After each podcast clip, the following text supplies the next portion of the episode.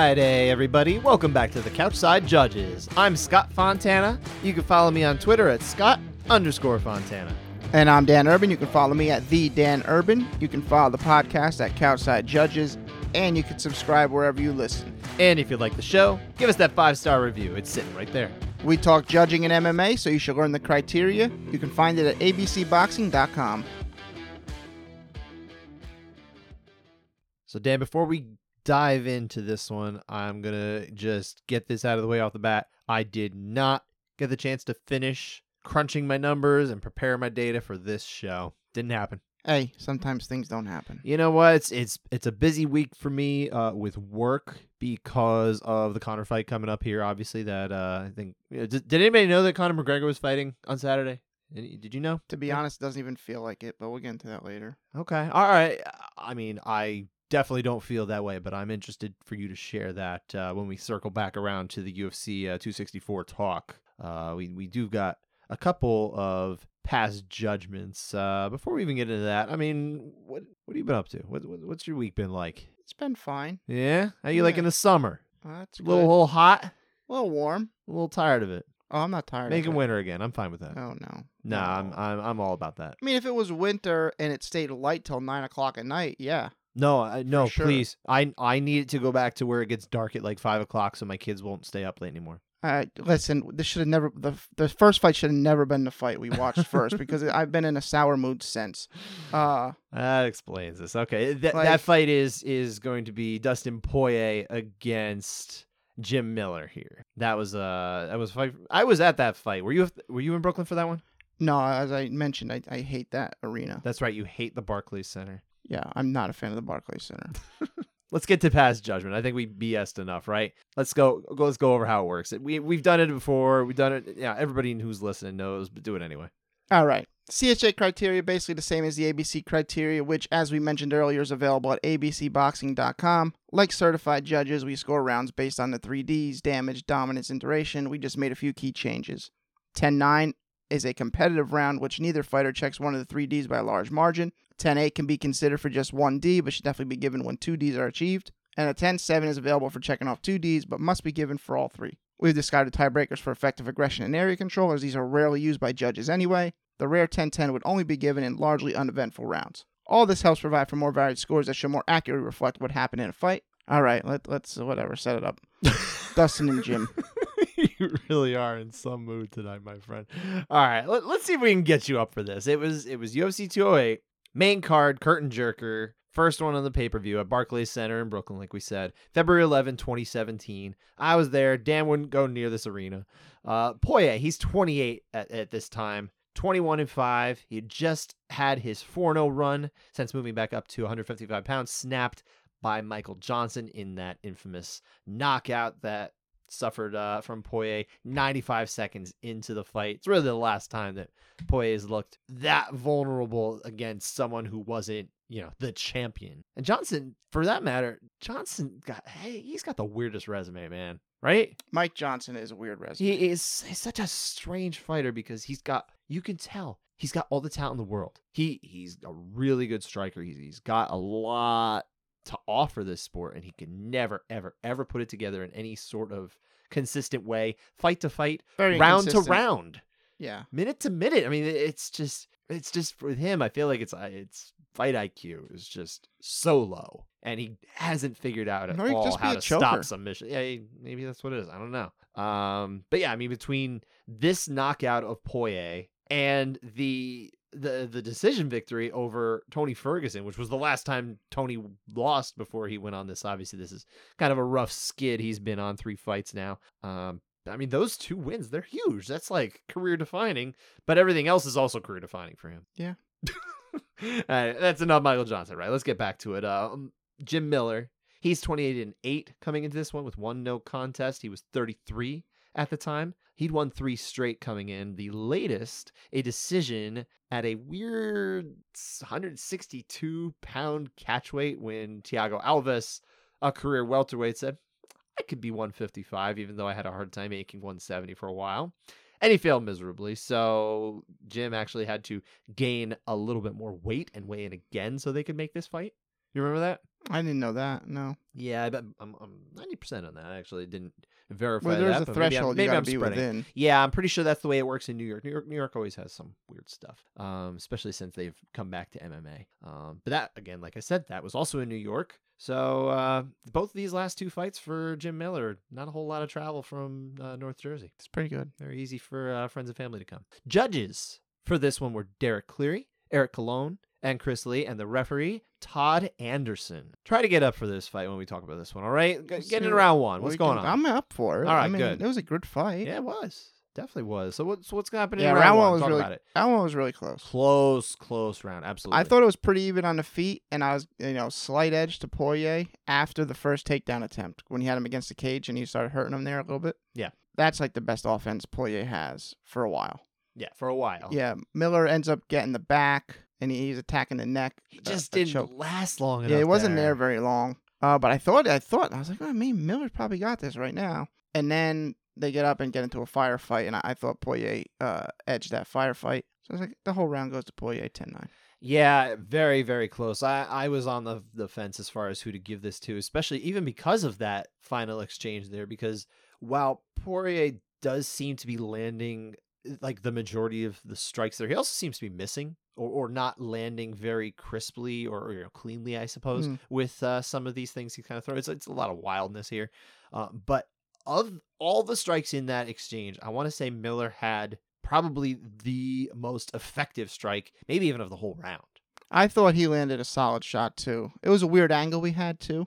Yeah, Um, but I did think that was a strong shot for him. I did too. But ultimately, I think the the strikes that Poirier was able to land, plus the rest of the round, I think it counterbalanced. You know that strike obviously from Miller and the fact that it was a close round, even with the back take where I just don't think he was able to do enough. It was close. I think Miller had opportunities, but I don't think he took it. So I went 10 9, Poirier. Yep. And that is how two of the three judges saw it. It was Derek Cleary and Chris Lee who saw it the same as you and I, 10 9 for Poirier. And Eric Colon had this one 10 9 Miller. Totally understandable. I get it. Uh, and and for all we know, he had a different angle than some of these guys, and maybe it just it looked a little better to him, you know? I can't fault it. And I know you're not even mad at it. Oh no, I'm not mad. You're- you're a No, big Jim. Miller guy. No, I'm I I'm happy you went for Jim Miller there. Because when I hmm. was watching this fight, I was like, "Oh, show Jim Miller." when you watch it live, you say? yeah, Okay. All right. So with that one out of the way, this is obviously a very critical round because it's like, well, where does it where does the close round go? Those are it always stinks when you have those rounds because it's like, man, someone's gonna lose a hard luck decision maybe. Um, but round two, I think we get a little bit more uh, definitive of where the fight's going, or at least at this point, right? yeah. Uh, this round pained me a bit. As a fan. Oh yeah, Poirier just he's teeing off really, Mm. Landing big shots throughout the round. Good damage. Uh, I don't think Miller's hurt really. At Yeah. any point, no no diminish in, in his spirit. He's definitely firing back the whole way. So, but I mean, he just didn't have anything that compared to Poirier's offense. So 10-8 Poirier. Yeah, I also went 10 8 Poirier. And, uh, you know, we should mention, too, that Miller has been throwing these. Uh, these low ki- uh, there are essentially some calf kicks in there. There's there's other leg kicks, but he is Or throwing ac- according to DC, they're lowing lower uh, landing below the knee. yes kicks landing below the knee. This we're Yeah. still not in the phase where we decided to just call it calf kick and make it Mhm. easier on everybody. Uh, just hilarious how long it took for us to settle on a name, and that's probably why no one's really talking about it until now. It- it- when you really get down to it, it's just no one gave it a catchy name, and now they have one. They got one. I think that's probably the difference. Um, but yeah, I I still think that ultimately, and, and there's there's a discrepancy between the number of strikes that are being landed by Poirier and Miller in this round. It's it's clear that Poirier is landing more often. He's landing better. Uh, he's not being put in as much danger as he's putting Miller in. So, I mean, add it all together. I think that's what you kind of look for in a 10 8 in our system. Something that doesn't really cross over into that 10 7 because there's dominance there or anything like that. It just, I'm not saying you couldn't make an argument for a 10 7 in this round in our I'm system. saying that. I just, I don't, I don't think that would be the most prudent score. I, I will say it. You, you're going to say definitively that I will a say 10 if 8 someone got a 10 and a 10 8 7, in ABC would not be okay. Is that what you're saying? I would say you can argue damage and duration. Right. Yeah. But that's two Ds, which in our system, if you want to go 10 7, you if you Yeah, but assess it that that's a- way, you can. But go that that's where our, that's a point where can be like, hey, really? Sure. And Come that, on. Well, that's more or less what I'm saying. Is like I I can see how you'd get there, but I wouldn't go there. I think this is a much clearer 10-8 in our system. Oh yeah. That's all I'm really. Um, and as far as the judges themselves, by the way, you and I are both at 20 to 17 Poirier Mm-hmm. uh, in our system. The the judges in this round, Derek Cleary and Chris Lee, once again were united. They had another 10-9 for Poirier, who they both have at 20 to 18 now for. Eric Colon, again, the dissenting judge, he had it 10-8 for Poirier. What do you think of that then? I'm not a fan of it. Not a fan. Okay. I mean, Jim Miller getting 10 aided? No way. Well, of course, you're very personal about this. I get it. I don't I don't know that this was a strong uh 10-8 at this point, but again, Eric Colon has a different vantage point. Maybe he is seeing something uh in the reactions of Miller that just looks different live and in person than it does for you and I. And again, I was live for this one, live and in person, but I was much farther away. And if you've never been to uh, a mixed martial arts event, especially a UFC event, and uh, I, I should let you know there are only a, a few real good seats at these events. If you're not very, very, very close, like probably in the first five rows, you probably want to be you probably want to be at a point where you're actually like raised up a little bit more level with the cage. Otherwise, just go somewhere cheap. Cheap Th- seats. Those are those are like the three places I think you you would want to sit. You want to pay like top dollar to sit next to Dana White, or you want to go in that middle range like I mentioned, What- or just don't. I mean, honestly, stay home. Really, it's always just watch that it. way. Yeah, it has. I mean, no, it's Like, not. That's not. But I mean, I'm I mean, in everything. If you went to a WWF show and you bought floor seats and you weren't in the first two rows, it's like, why'd you buy floor seats? You can't see over anybody. but then you can show your sign on TV. Oh, There is that. I got that. I've never been to a WWE show. So I've also never been to WWF show, which is what it, it really still is in my head. it's WWF. Thank you. I'm glad. Uh, yeah, I I haven't watched that. I think we've documented that. But let's move on to round three. Let's close this out. What's happening here? Do we have I enough mean, for I Miller don't- to get up to the? He, at this point, he's down three points on our card. He needs the 10-7. Is he? Does he get there? He's on his way. well, how so? Let's explain that. This is probably worse than D- Diaz round four. Just because I wanted Miller to win so bad. well, yeah. I mean, this is this is obviously. He, I mean, these leg kicks are adding up, and now it's noticeable. Poirier can't even throw as hard as he was. He can't Yeah. even walk really. He's in real trouble, and he's looking for ways to make the pain and make the damage stop. I mean, he somehow catches one of them and and takes Jim da- Jim down off of it, Yeah. And he just hangs out there. But then so does Jim just hang out there.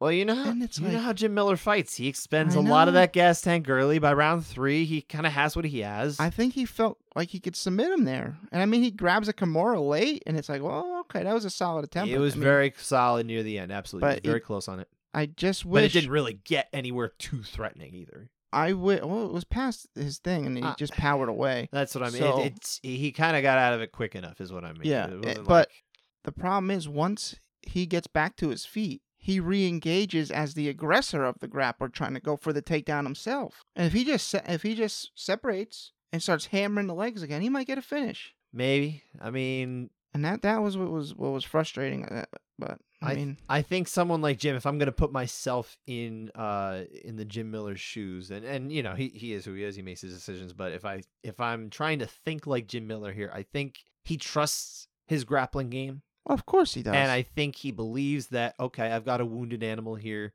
I think I can get the finish down here. This is where I feel I'm best equipped to get the finish, even in this situation. Or maybe he just made a decision in the heat of the moment. I don't know. I'm I'm not saying that. I'm saying I'm not saying he regrets what his strategy. I'm saying from outside looking in, that wasn't the right strategy. Okay. Like, you should just crush that leg and break it, like Joe Rogan said. Yeah, yeah. I think it's broken. He thought he thought Dustin Poirier's leg could be broken. Yeah, but anyway, I, I Oh scored my a- god. a 10-9. It's Uh, a it's a 10-9 Miller round. Yes, that's all this is. I mean, Dustin really did nothing. Mm. I mean, I, I want to say this the Punches. but- yeah there there was at least some trading of punches there. I think there was. I don't want to say the striking was even because it wasn't with those leg kicks, but the punching was even. So I would say he was kind of in it, but he was still losing the round. You know. Yeah, on the that- feet. that's where I mean, but not enough. I I mean, again, it, it wasn't on the feet long enough. You're, you're right. If he's on the feet long enough, maybe at the very least he gets a 10 8. Now he needs a 10 7 in our scoring, which is irrelevant because that's not actually how it works. right, but He coulda But if it did, But the worst score of this whole fight, I'm pretty sure, is uh, Chris Lee giving this one to Poirier because I just don't see it. I have trouble seeing this one as a Poirier round as well. Um, not a not a fan of the the Chris Lee score go, going here because he had all his final score was 30-27. He just saw this as a Poirier, you know, round round round uh, deal here. Maybe he saw all close rounds, or maybe he saw a couple close rounds. That that's entirely possible. I'm sure he. I would have to think he would have saw round one and round three as close, but um, yeah. th- Look, Chris Lee takes a lot of heat. We all know it. Ever since the the Felder dos Anjos fight, he takes a lot of heat, uh, especially. But I don't think it's usually deserved. I would say this is probably one of the the scores that I look at from from Chris Lee, and I say, uh, yeah, this isn't great. Uh, it doesn't really hold up as well. But yeah, it is what it is. it kind of, I mean, also at the same time, and you should try to get every score right, and I'm sure he does. I'm sure he takes it very seriously. All these officials take their job and the quality of which they do their job very seriously. But you already have two rounds for Poirier. Unless you're giving Miller the 10 8, it doesn't matter what you write down. Mm. There is that component to it. It's kind of like when you throw a pitcher into the game, right? And you're already down, you know, 10 runs. You're just trying to eat innings. Does it really matter what happens in there if he gives up a two run home run? It might. Does it though? It. I mean, there's spreads involved. It, well, yeah, for your gambling purposes. But I'm just saying. I There's, there's mean, things with- to consider. look, in in the context of the sport itself, which the athletes don't they they they just don't care at all what you're thinking is the better. It's binary. It's did you win? You get a one. Did you lose? You get a zero. That's it. But anyway, as far as uh, circling back to kind of close this fight out, uh, you know, I, my final score is 29-27. Yours is the same. Um, the actual judges whose scores count in a real context of uh, scoring through ABC criteria. Uh, Cleary and Colon had a 10-9 Miller round here. That meant uh, Eric Colon had this as a 28-28 draw because he had the 10-8 in round two. Um, I still think if, if I'm looking at his card, I would say probably more like a 29-28 would have been much better to to go there if he's going to give uh, Miller the first round. Totally viable. Uh, Cleary had 29-28 Poirier, which is what I would have done if if it was me. I'm looking at this. I would say in the ABC criteria, a 29-28 Poirier win. That's what it looks like. Yep, that's what it looks like. Yeah, yeah, but the right guy won. Didn't matter.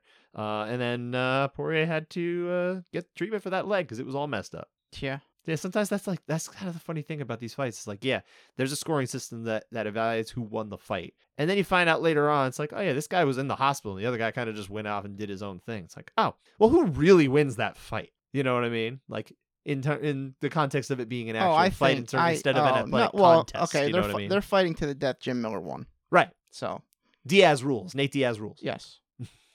and in in unfortunately, in the case of Diaz versus Jim, Diaz would have won that Yes. because he finished him. Well, he did win that. Yeah, because he finished him. Yeah, exactly. Yeah.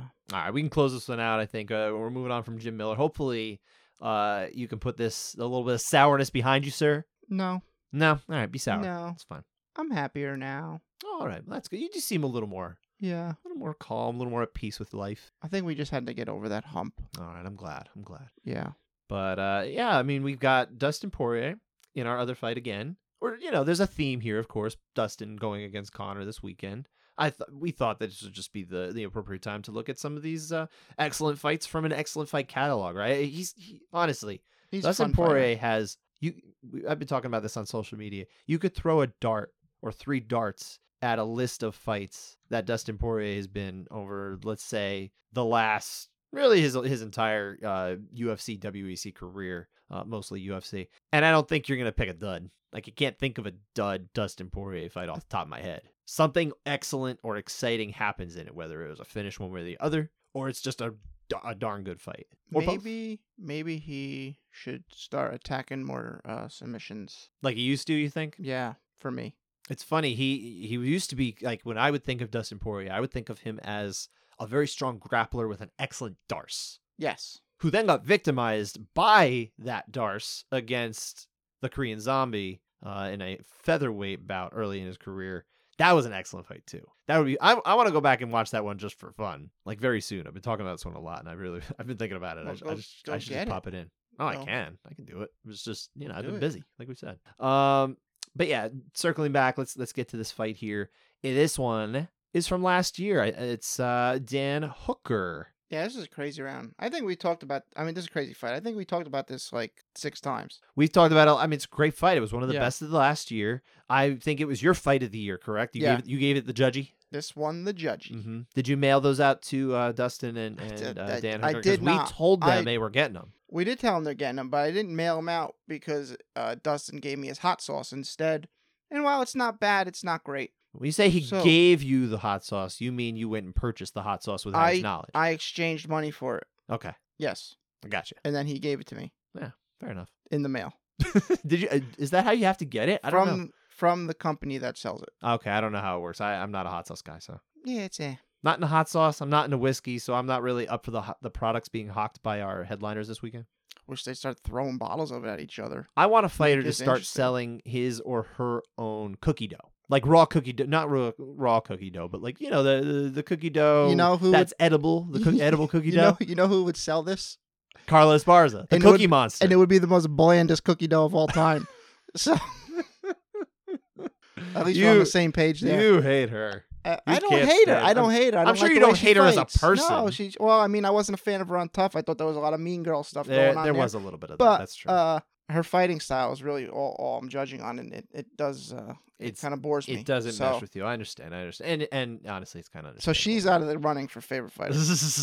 Let's point that out right now. All right. Anyway, Poirier Hooker. I'll set this one up here. It's the uh, this was the headliner of a UFC fight night from UFC Apex in Las Vegas, June 27 of last year. And I want to say, and maybe I'm wrong, maybe I'm just not remembering correctly because I've only slept three or four hours the last uh, eh, 36, 40 hours or so. Yeah, my kid woke me up. Deal with sleep, it. sleep, Some, sleep, sleep. sometimes you got to do it. Anyway, um, I think this was our. I think this might be our first UFC Apex Pass judgment. Do you think so? I don't think so. What What do you think was? Did I don't mean since the uh since the you know the kind of the dawn of the pandemic. Right age. now, I thought didn't we do? uh hmm, I thought I could swear we. Oh, you know what we did? We did uh Figueiredo Moreno. That's right. Yeah. Yeah, that's that was the first one. Okay, but I did this this fight in particular, and we'll, I think we can get to it in a little bit. Has it, it has a lot of like the best and worst elements of the uh, UFC Apex era kind of rolled into one. I think you know what I'm going to be uh, what I'm alluding to, but we'll bring it up in a bit. Uh, for this fight, Poirier, he is now 31 years old, 25 and 6 with a no contest. He was coming off a third round rear naked choke tap out loss in his bid to dethrone Khabib Nurmagomedov the previous September. That was a unification bout, of course, because Poirier was the interim champ, having beaten Max Holloway five months previous to that. Hooker, 20 and 8, age 30, he won his third in a row when he took a split decision from Paul Felder in front of home fans in New Zealand four months earlier, right before the world shut down, and, and New Zealand in particular shut down. Real, real quick, Yeah. something that was a tweet that came through on this fight. Sure. Paul Felder said, "I'd come out of retirement for either one of these guys." Yes. he already had Hooker. so is he really saying I'll come out of retirement to fight Poirier? Like- I mean, that might have been kind of what he's alluding to. Or you know what? He did lose that split decision, and it was a very contested split Uh, decision. he so just wanted it back. maybe he just wants it back. I mean, I guess. Look, I actually just had. Speaking of Felder, I I just spoke to him last week for uh, some of these stories I've been writing for the New York Post. Um, and, and one of the things he did bring up is the fact that just fighters in general, every fighter, especially him, him, you know, relating to his own experience. Anytime you lose a fight, you think back to those decisions. You're like, man, how do I do it differently? I want it back. I want it back. So like from that mentality, from this particular fighter you're bringing up, I totally get why he would want Hooker again because that's Alright. still raw. I mean, that's a raw nerve. It's only four months earlier Yeah, and he feels he won the fight. Several people thought he won the fight. I think I we think actually won- did this I one. think I said I. yeah, I think you thought so too. So I mean, realistically, don't don't you see why he'd want it again? Yeah, yes, he could. Yeah. But uh, but what I, what I do think is a little funny about this is that he says, "Oh, I, I would want to get out of retirement for this." He had sort of retired after that one, but not exactly. And then he came back and had the Dos Anjos fight on short notice. Of course, he just had a kind of a few days uh, notice of that one because they needed a body, uh, and he was willing to step up. But he did a formal retirement just about five six weeks ago. So was he really retired then? I don't know. It's weird. He was. Well, was he out of the USADA pool? I don't know. I think that's what I don't know. th- constitutes an actual retirement or not. I don't know. I mean, what does that mean for Khabib? I have no idea if he's in the pool or not because he's that dude's retired. I'm sorry, but but if he's in the pool, I'm not necessarily saying he's not retired. Yeah. He's just leaving his options open because let's say he wants to come back. Let's say he does allow himself to change his mind. You don't want to wait six months to get back Yeah, in. that's true. I get it. It's, it doesn't make sense to close out unless you really hate the idea of them knowing where you are at all times and having to comply with all that stuff, which I would get to. Anyway, um, th- th- and that fight, by the way, the the Felder uh, Hooker fight, that really was one of the best fights of the year. Last That was a great too. fight, Like, yeah. we- we're- Hooker was in. I want to say he was in like two of the four best fights last year. Yeah, and I mean that could explain why uh, he went out against Chandler. I mean, he just took so much It probably damage. Took, it probably took a lot of. Uh, I mean, he's thirty. I want to say he's thirty-one right now. He's probably he probably aged two or three years since the since before like week before the Felder fight. yeah, these two fights are. Oof. Yeah, brutal fights and great fights too. We, we will remember him fondly, uh, and hopefully he will remember them fondly. Judges for this one: Derek Cleary, Eric Colon, Sal D'Amato. Referee for this is Herb Dean. Round one. Let's dive in. No more BS. Go for it. Close, fun round. Yeah, Poirier was landing good body kicks, some good strong uh, punches to the head, but on the whole, I think Hooker's landing better. He's going to the legs, he's going to the head. I think he's just a bit stronger. 10-9. every chance that I thought where Hooker was starting to kind of pull a little further away. And I was saying to myself, I'm like, you know what? He's getting closer to the 10 8 than he is to the 10 9 the other way. Mhm. Then Poirier would pull it back. He would show signs of life. He'd make it closer again. And you're like, all right, he's in this. Yep. I don't think he's pu- pushing the, you know, the needle over the the threshold to get it over to his own side, Poirier. But he, he keeps on keeping it competitive enough that you wouldn't go for that 10-8 and R scoring. It's it's just a simple 10-9. Hooker, I went the same as you. All three judges had the same way too. All right. Nothing changes for We this all one. All see it the same way. Yes, we do. In round two, uh, we, we've got we've got some. I think a firmer round for Hooker in my Yeah. assessment, right? Yeah, a bit firmer. Mm-hmm. Uh, I thought it was a crazy round. Yeah. Oh, this is this is definitely one of the best rounds of last year. I don't I don't we don't have a ranking of that, but man, this was a great freaking round. These guys were just bombing on each other Yeah. like the whole way. Both are bloodied up. Hooker, uh, he was ripping the body good. He was attacking the legs. Bisping's getting all excited, Bisping's losing his mind. Shouting out instructions, he turned into a corner. Uh, but I, I thought it was interacting with with uh, Poirier too. I forget if it was this round or another. that one, was round one with It the was low round one. That's right. Yeah. yeah. What did- what was it again? He said. He said that's what the cup's there for. Or aim aim a little lower, aim, aim a little higher, or something. Yeah. And then Dustin told Hooker, "Yeah, listen to Bisping." Yeah, that's right. That was what it was. Like man, that that I feel like is is perfectly emblematic of and Bisping in, in the whole in this fight is emblematic of the uh the UFC Apex era as we've had it because we have more that we can hear in the cage, but also there's more that the fighters can hear. So there's it kind of changes the experience for the fighters themselves and makes it a little weird. I think you said it said it perfect. This was like this was the apex of bad Bisping commentary, and he's been correcting since. I don't think He's on I, his way down. I don't think I said Apex, but you made a really good pun. I was intending to make it. That's really well done, sir. Thank you. I So- tip my hat. Thank you. Yeah. See, my brain's working now. Yeah, mine's not. I Told you I need sleep, man. Leave me alone. yes, I, I went 10-9 Hooker. The the final twenty seconds is what solidified it for me because he's just smashing him really against the cage, and, and Dustin's pretty hurt. So You know what? I I saw it a little different than you. I think we, you and I were differently calibrated because the way I saw this round was Hooker was winning uh, winning enough in this round. Mm. I don't think it was any sort of blowout for most of the round over Poirier. But I, obviously, Poirier is having his shots too, but I think Hooker's still getting the much better of it uh, to the point where I'm like, okay, this is a solid 10 9 for Hooker. And then there's that last few seconds, like uh, 10, 15 seconds or something like that. And Hooker just unloads, and Poirier looks like he's in real, real he looked like trouble. he was like he was almost out. Yeah, when when the so maybe I should have went 10 when the horn uh, sounds, yeah, when the horn But sounds, I didn't. you see Poirier is clearly affected by these strikes. And I think he kind of shakes himself out of it very quickly. But it's not that he wasn't there. It's just I think he kind of gets out of it. And you know, you you don't want to say say by the bell because you you the judges do not say, okay, well, what would have happened if it kept going? They assess what happened. But I would have to think that at least millisecond, that moment where the action breaks and you can see what's in the fighter's face, I would have to think that's a good way to read how that went. And, and for, at least from my read, I thought that pushed it from a 10 9 hooker to a 10 8 hooker. yeah, that's fair. Yeah, that's where I went. That was my thinking. Um, I you wouldn't go 10 8 Hooker in the ABC scoring. I don't think it's that close to that at all. I think this is just a very heavy 10-9 in in ABC. Yeah. But that's just But I just like. me. I went. Yeah.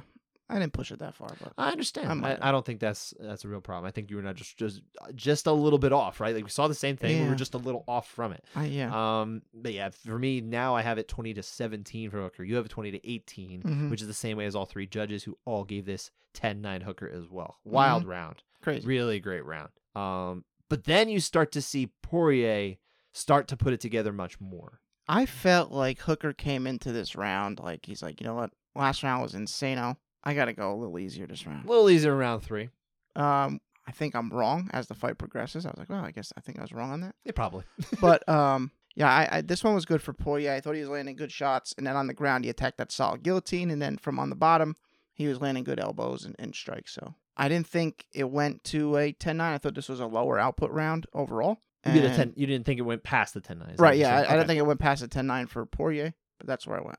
Yeah, I agree. I don't think anything got too threatening, too effective, you know, overly effective, I suppose, i- you know, in any sort of way that pushed it past there. And There's no, I don't think we have dominance or duration. We've really only got one D here, and it's not to a high degree. So I feel much better about this just being a 10 9 Poirier round, just like you. Yeah, and um, one thing's for certain: the control on top was not winning Dan Hooker the round. Yeah, uh, Dominick Cruz, typical Dominick Cruz form on on the uh, the criteria calls there. Yes. You know, I feel like we're overly harsh to Dominick Cruz in some ways. I mean, he kind of We praises everything else. We praise everything else. Eh, We don't like the uh the ways in which he unfairly criticizes officials, especially of course the Keith Peterson BS. Like uh, all that stuff that was, was silly. that was just I mean it's more than silly. It's just totally Well, uncalled for. The yeah, well, it's silly. It- to even have that argument conjure up in your head, it's like, what are you thinking? The reason I say it, it's it kind of goes. We're obviously arguing semantics of a word here, but like I, I think it goes past that because what you're doing is you're putting a narrative out there for people who don't always follow the sport that Keith Peterson is a referee who you should not trust the next time out,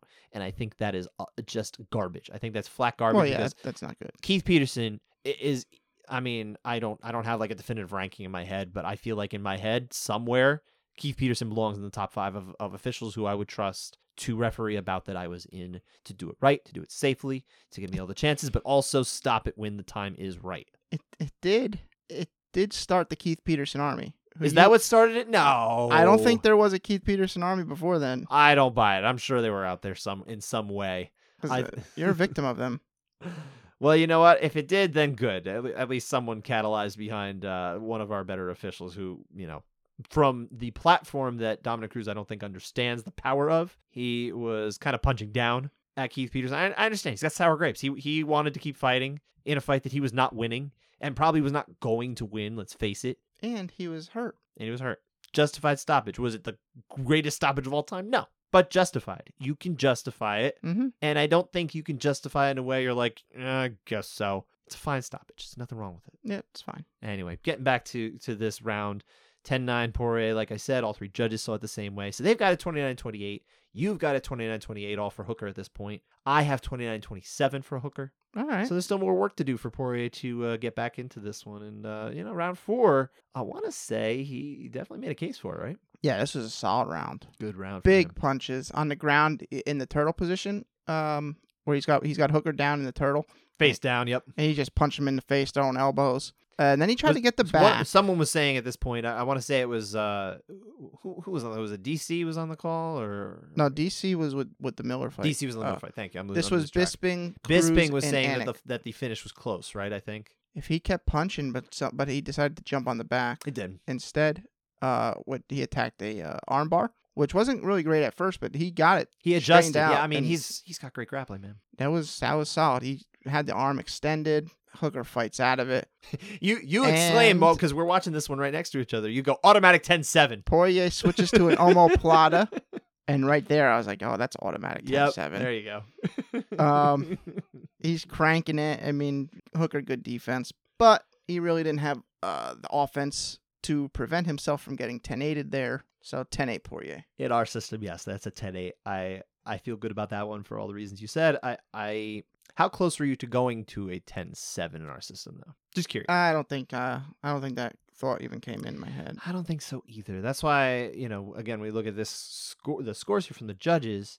Uh, Derek Cleary and Sal D'Amato, they had a 10-9 for Poirier, which ties it up at 38 all. Eric Colon had a 10-8 here. So second fight in a row in which he sees a 10-8 for Poirier. And I'm just, I'm, you know, I think you can, I think you can argue it because I mean we're talking about a 10-8 here in our system, which essentially means you know more or less what you I guess you Yeah, call I like an eight and a it. half. Yeah, I don't, mind it, I but don't I, mind him I going don't 10-8. th- I don't think it was the best score to give in this particular situation. Because I think I think Hooker was in a lot of danger. I think he getting. I- I think if you're giving it for the armbar, yeah, You- fine. that and I think the turtle and punches, Maybe that was what Colon saw, and that would be perfectly fine. I get it. I think it's high damage, and I think dominance on the ground because he's transitioning from submission to submission. Sure. Okay. So I, I could see it. there's two Ds, right? Yeah. If there's two Ds, you could go 10 8. But that really underlines the problem that I've been talking about with the criteria is the fact that we leave it so open so that we have situations where Colon can make a good case for it based on the criteria. And then Cleary and D'Amato can also make a very equal, uh, an equally strong case for just the 10 9. And I don't think it should be that way. It should be a little easier for these guys to all get on the same page. It should be easier. Why? No, no judge left behind. That's what I. That's what we say. Well, no one saw for Hooker, so that's good. so that's true. Everybody, look, the judging in this fight was pretty much on point. There's nothing wrong here. Um, but because of the 10-8 there, it goes 38-37 Poirier for Eric Colon. But for all intents and purposes, round five is the winner of that round is going to do it because two of the judges have it tied here. Um, that's really all that matters. Uh, but because I had a 10-8 for Poirier here, and you had a 10-8 for Poirier, what is your score? I am at a 38-37 Poirier. So you have the same score as Eric Colon. I have 37 all. tied up. So I have it tied just like clearing D'Amato, but I got there in a different way Yeah, because I had a little more freedom to to be a little more loose with uh the round two. round two and round four. Round five. Again, I have it tied. You have it virtually tied. Um Poirier is up by one, but what do you get? What do you get Yeah, here? Who, uh, who's going to win this round? Who wins at- this round? At this point, Dan Hooker's on fumes. He's definitely not. I don't know that he's on fumes, but I think he. I mean, he's definitely a diminished fighter. He's not the type of fighter you want going five rounds. He can do it, but ideally, he can take care of business in 15 minutes, or obviously less. He can finish guys. Well, that was my that was my point with round three. I was like, maybe he's just you know trying to rest a bit in this round Mm-hmm. to, so he can go all five. But I think that was uh, wrong. Yeah, I don't think so. He so he doesn't have like the same cardio issues that you just say associate with you know even Conor McGregor, who we, we've seen go five rounds with Diaz, but I think he was more or less um not dragged there, but allowed to kind of get there. Um, yeah, because around four, Yeah, I know. We know. We we've done this. it's true. Yeah. It's true. Um, striking all nerves today. I know. I'm sorry. Uh, round five though. What's happening here? Uh, big damage from Dustin Poirier, hmm pretty much the whole round. Yeah. I mean, Hooker's in it, but like I, there's like no steam left on enemy's punches. It didn't seem. That's like. true. So, Absolutely. He he can't get any pepper behind it to the point where he, like obviously he needs to win a round just to if he wins the round he wins the fight. like He doesn't yeah, have enough in him. there's a point where he's got the clinch, the Muay Thai clinch, and he lands a knee to Dustin's head, and it's like Dustin's like, "What was that?" And he just smashes him in the face with a right. yeah. There's So- a lot of smashing faces going on here from Poirier. He attacks that guillotine late, which if he wasn't sweaty, I think it'd be very close to a finish. Like I don't, I'm not saying Dan Hooker would tap, but I think he might go out. Okay. He popped it like i- if he wasn't sweaty, he would have been choked. But. I mean, I guess you can't weigh that because it didn't actually happen. But, No. You can't. but I You can still only weigh think, what happens, sir. But anyway, 10-8 Poirier. That's what I had too. I had up 10A Poirier, and and this would be a natural 10-9 Oh yeah, yeah, in yeah. ABC, you of course. I don't I don't think it's a very strong case. I, I I don't even think it's much of a like 10 8 and a half in the ABC. I don't think you could get there very well, but I think in our scoring there is a little more flexibility so you can get that 10 8. Because you had damage. Exactly, exactly. So I have uh 47 45 for Poirier. You have 40 48, 8 45. 45 for Poirier. Uh, the judges, again, they had this one 10 9 for Poirier. All three of them. Cleary and D'Amato now have a final of 48 47 for him because, again, for them, it was who won the round, you win the fight. Poirier won the round. Eric Colon had this one as a 48 46 Poirier, which I, I feel like just about represents more or less your. The, the fact that your score was it, it was off by what? How many points are we off in yours? One. One, yeah. I'm off by one each fighter, so it was Mhm. just a little different. Good fight. Great. I mean, really great fight. But I think a lot of it has to do with the ebb and flow to this fight, where it starts hooker, but it's also kind of back and forth. And then it starts to really, you get kind of that championship level fighter feel coming from Mhm. Poirier, where he starts to rally. And of course, the epic round two. Yes. Oh, great round. The round two defines this fight. Should go watch round. I think Fat Joe tweeted something. Fat Joe was loving this fight. It was his favorite fight he'd ever seen, or something like that. Yeah, I don't know if he just started watching that week or what, but I mean, it was a great fight. So excellent fight. Yeah. Um, and that's that's it for our past judgments. You know, we, we kind of had some sidetracks and trails, and you know, went this and that, but we have made it to the UFC 264 talk. It's the fight everyone has been talking about, except for Dan uh, Urban over here. Who's I don't. that to interested be honest. I just don't see it. What is the what? What is it you don't see? I'm curious. I really I'm I'm. I'm generally not seeing the attention for this fight. Like I don't know if I'm shadow banned from seeing all these people's uh, media. like I don't see it on ESPN. I, I'm bombarded with soccer talk. Like every time I turn ESPN on, they're talking about this Euro Cup thing and the NBA Finals. well, the NBA finals are like, the stuff. Hey, I'll give it that. I mean, is Conor McGregor fighting or is he not fighting? Yeah, he's fighting, but not yet. He's fighting But- on the weekend. I know, but it's like months leading up to a Conor McGregor fight, you hear things and, and you get things. Like Well, you didn't you didn't you didn't hear Conor call uh, Poirier a pea head the other day? I didn't hear that. No, Oh yeah, like I call feel, him pea head. I feel he Great insult. It's a terrible insult. It's so Isn't- stupid. Isn't being his normal Conor self because he just doesn't care to be and he doesn't have to be. He's kind of a I feel like at this point, what we're seeing from Conor hype is like it's like a parody of what Conor hype used to be. It's like he's going through the motions. I think so. He had posted too. I don't know if you saw this. He had posted. uh I don't know if it was like photoshopped or whatever. It was. It, may- maybe it was real. Maybe it wasn't. But it was uh, a DM request uh to send a message to Conor from Dustin Poirier's wife Jolie. And I mean, probably if it was real, I didn't really investigate it as much. I just thought it was silly. But if it was real, it was probably, uh, hey, Conor, can you send over that check to the uh, foundation you said you were going to send over? That And if it was fake, then it's so stupid. It's just dumb. Like, what's the implication that that she's trying to like go behind Dustin's back to go to you? Like, get out of here. Like, that's not how it works. I just Grow don't understand. Well, I do understand. I think when he came back to fight Dustin the second time, he tried to be the humble guy. Yeah, he he like he puts on. It's almost like he looks in the closet, right, and he picks the coat for the day. Is he gonna be the humble Conor that that wants everyone to like him again, or is he gonna be you know the d bag that he likes to be? I and then now for this fight, he's like, "Oh man, that didn't really work out for me going into it. We're like no animosity, so like now I'm gonna have to like try to turn it up a notch, but I'm not really turning it up a notch. I'm not being the old Conor. You know, uh, it just doesn't feel like a Conor McGregor fight, and and this feels like he doesn't care. Like I, I feel like he truly doesn't care. That's how that's that's the impression I'm getting from it. My attitude can change on Thursday after the press conference. Yeah, absolutely. When If you're he- gonna be listening to this on Friday, we we're not talking So- about what happens at Thursday's press conference. if Thursday it gets crazy and I feel it's genuine, my whole feeling about this fight could could just flip, and I'll be like, "Wow, this is gonna be awesome." Well, I think you'll have to share that on social media if that's the case. I, I will, but as of right now, I'm not feeling it.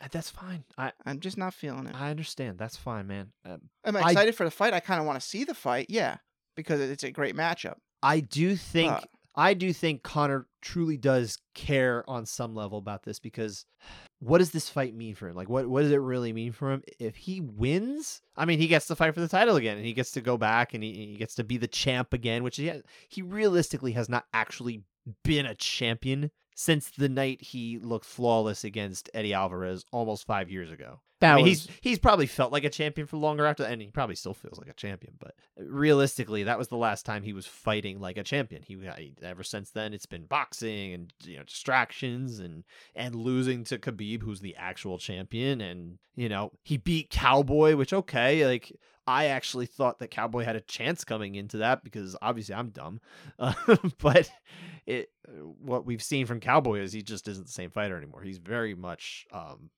I if we're on the golf course, he's probably uh teeing off that hole 18, getting ready to uh kind of wrap this up. I I think he really does see that if he loses this one, it's like, man, I gave this guy who I already beat a chance to get me back. I gave him a second shot, which I don't ever do. I, I certainly didn't do to Jose Aldo, who realistically deserved a second shot. Well, they paid Jose back by giving him a title fight off a loss. Uh, So it's. I got- mean, I don't, I still there. don't think it equates. But uh, at any rate, I don't think he wants to go down to one in a trilogy because that will be there. That's part of the legacy. Is he lost two out of three to a guy he'd already beat, and I don't think he wants that. I think that I think there's. I don't know if it's a hunger. I think it's probably motivated almost by fear. I don't say he's. I'm not saying he's scared of Dustin Poirier, but I think he there is possibly some sort of fear is a strong word for it. It- It's really just kind of he, he just disdains the idea that he could actually have this stain on his ledger, and it's like, damn, I don't want that. I'm better than Dustin Poirier. I don't think he is, but you know, I think that's where he's coming from. So I do think he's gonna be motivated. I really do. Um, and I do think we're gonna get a better fight actually this time because he's gonna be more prepared. He's actually training mixed martial arts. Imagine that instead of boxing for this fight. Crazy, right? Yeah, I, you know, I kind of blame Poirier too. Why? For my lack of interest. Okay. Cause he could, he didn't have to be the nice guy in the last the last fight either. but he I mean, he's not like super nice guy, but I think he's a genial enough guy and he I really mean- just kind of respects himself and others. I mean, Conor, I mean, disrespected him badly. Like, you don't gotta be nice to this guy. I don't think he cares, man. I think he's just he's Well, an that's a- adult. He's moved on with his life. Just get over it. No, but you gotta market. You gotta make me want to watch you fight. He's making a lot of money on this. I So- think he feels okay. But uh, there's other fights I want to see. Oh, that's Like, fine. It's just, you know what? Another thing about this fight is that it's not for a title, but it's being treated as a title fight, kind of.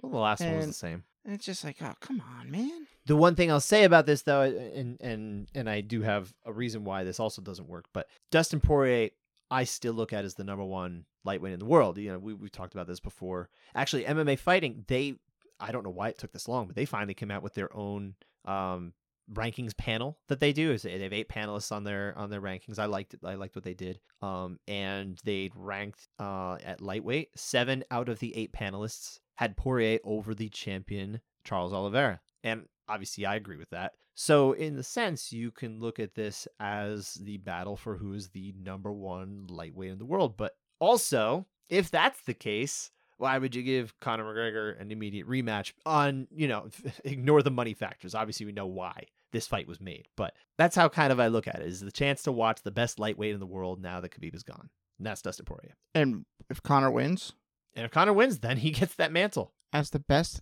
lightweight, like he automatically jumps. Well, the you know what? You know what it is? It actually muddles it more. I should really say that. I- It definitely just makes it a lot muddier. I don't think we're going to actually get the true definitive absolute best lightweight in the world until we get let's say the winner of this fight faces Oliveira and then the winner of that fight faces let's say Justin Gaethje or if he ends up fighting Michael Chandler like a lot of people are calling for. If they can finally kind of put together this or put an end to this like free for all kind of thing, the winner of all that that is definitively the leader of the pack in the post Khabib world. What do you think of that? You I like that? so. Yeah, I like that. Okay. All right, but but it's as far as this fight, let's let's kind of let's circle back here. What's happening? Who do you, what's your pick? Until I see it Thursday, I don't have a pick. Like, I mean, as of right now, I think Poirier is going to win because I don't think Okay. McGregor cares. Okay. Uh, Thursday, depending how I feel, how genuine he is there, could change my pick. Okay. But uh, as of now, I'm going with Poirier. But it, it could change. I feel very good about Poirier in this one. I'm not saying Conor couldn't win. Uh, he was competitive for 100% in that first fight, even not knowing how to deal with calf kicks, as if, you know, no one been throwing them for the last several years, especially lately. Shows how much MMA Conor was watching. I mean, come on. Like, were you even at the gym? Um, I I definitely feel good about Poirier to win this though. So I am going with I'm gonna I'll say round three, um, TKO, but really any middle round stoppage, you know, TKO sub KO, I, I somewhere in you know the, the I want to say two three four range, but more like three four. Hope he subs him. No, I hope he. did. I'm not trying to root necessarily. Obviously, a lot of people kind of know where I stand as far as Conor McGregor and his antics and stuff. I'm just tired of it. I've never been a fan of it, so I wouldn't mind Dustin Poirier winning this one. But if he does win it, I think it would be poetic if it was strikes again because Conor's whole thing is that he's the best striker. This you know this puncher. He's got this left hand. Da, da, da. Let him lose twice to somebody else by strikes. That's fine. All right. I'm okay with that. I like that. Uh, who's judging this fight? Well, actually, uh, Marc Raimondi of ESPN broke the news, and it's been reported uh, several other places as well, that the judges for this one are going to be Sal D'Amato, Derek Cleary, and Junichiro Kamijo for this fight. All right. So we already Solid know that. crew. We already know that. Uh, and, and actually, uh, Marc Raimondi announced that they are making $1,600 each for this. So that tells you what a Nevada judge makes at the UFC championship level. Um, a lot less than boxing. It's it's about six ish times less than a boxing judge makes. And from what I hear, I mean, I don't know how true it is. They do a lot better. Oh, MMA judges than boxing judges? Is that what you're saying? Yeah, yeah. They they are of. Uh, I think they do their job better, but you know, Mm. probably a little biased just because I like MMA and I follow it better at this point than I do boxing. Well, there was a time where I loved boxing, and, and I've kind of moved on from that. You know, there there are things that can pull me back, and then things that I'm like whatever. But also, I'm not as I I wouldn't say I'm an expert at judging now. The experts are the judges, but I know much more about MMA judging than I do about boxing judging. So I try to rein it in when I can, and sometimes the, it gets the better of me. Yeah. But uh a fight to watch other than than the main event here. I mean, there's got to be something that you're interested in other than that, right? Well, it's not Tai Tuivasa and uh, Greg Hardy. It's never Greg Hardy. It's definitely not that. F him. Sorry, F him. Uh, my fight is Ryan Hall versus Ilia Topuria. Okay.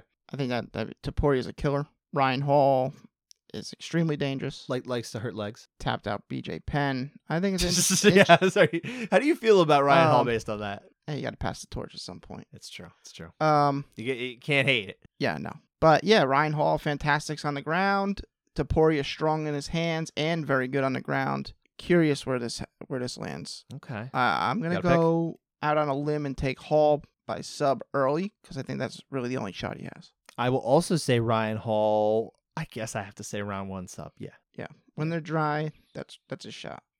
Although he did outstruck Gray Maynard, so I will point that out. That was entirely Gray Maynard's fault. So He he lost that fight more than Ryan Hall won that fight. We should do that fight sometime, just because it's such a weird fight. all right, maybe. In fact, I almost feel like we have to do two great, very strange Gray Maynard fights. It, it's I mean, almost going to be like our worst show, but we're going to do that fight, and we're going to do Gray Maynard against Clay Guida, which happened at Revel in Atlantic City a bunch of years back, and that is a trash five round fight. But it was a split decision. And I kind of want to know how I would feel about it watching it on TV, watching it on a screen, because Okay. I was there for that one, and I was uh, the the media positions for that fight were a little strange, a little Alright. farther away than normal. Mm. Um, it was a weird setup at Revel.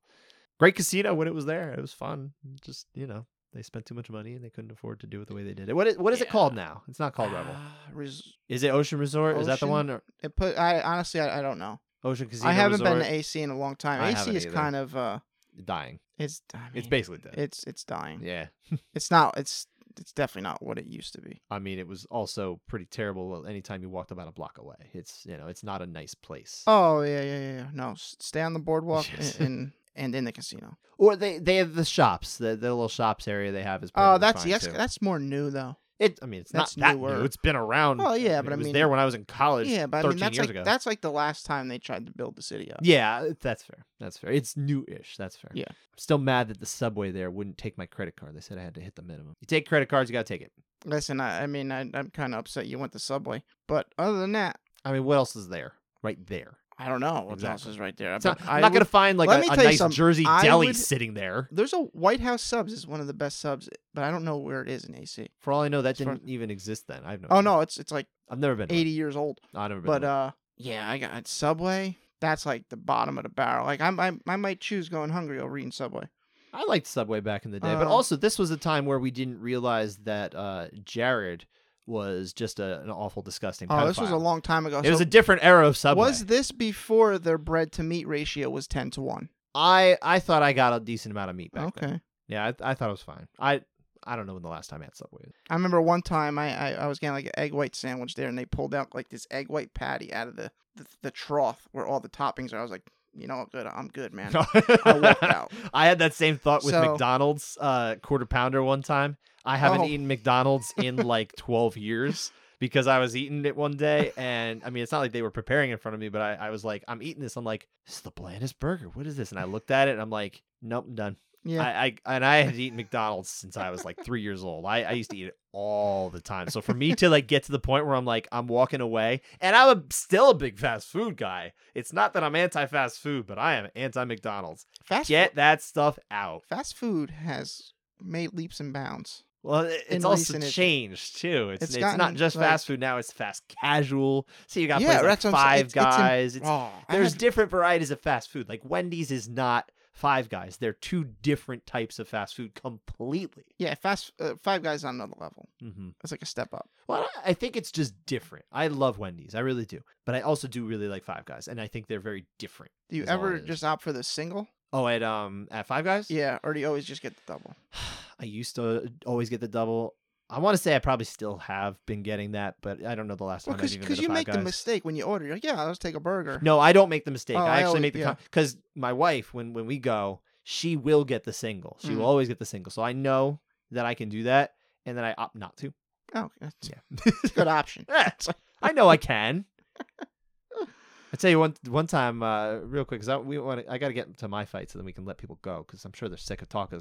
Listen to us talk about fast food. I was working in the city and I was walking over to, for lunch to uh, Five Guys. There was a man outside who uh, probably was homeless and he was asking to buy me food. And I was like, fine. So I, you know, I was like, all right, let's go in. I'm like, what do you, you know, I'll get you, I'll get you a burger. And he's like, no, no, give me this, this, this, this, this. I'm like, guy, I'm gonna get you a burger.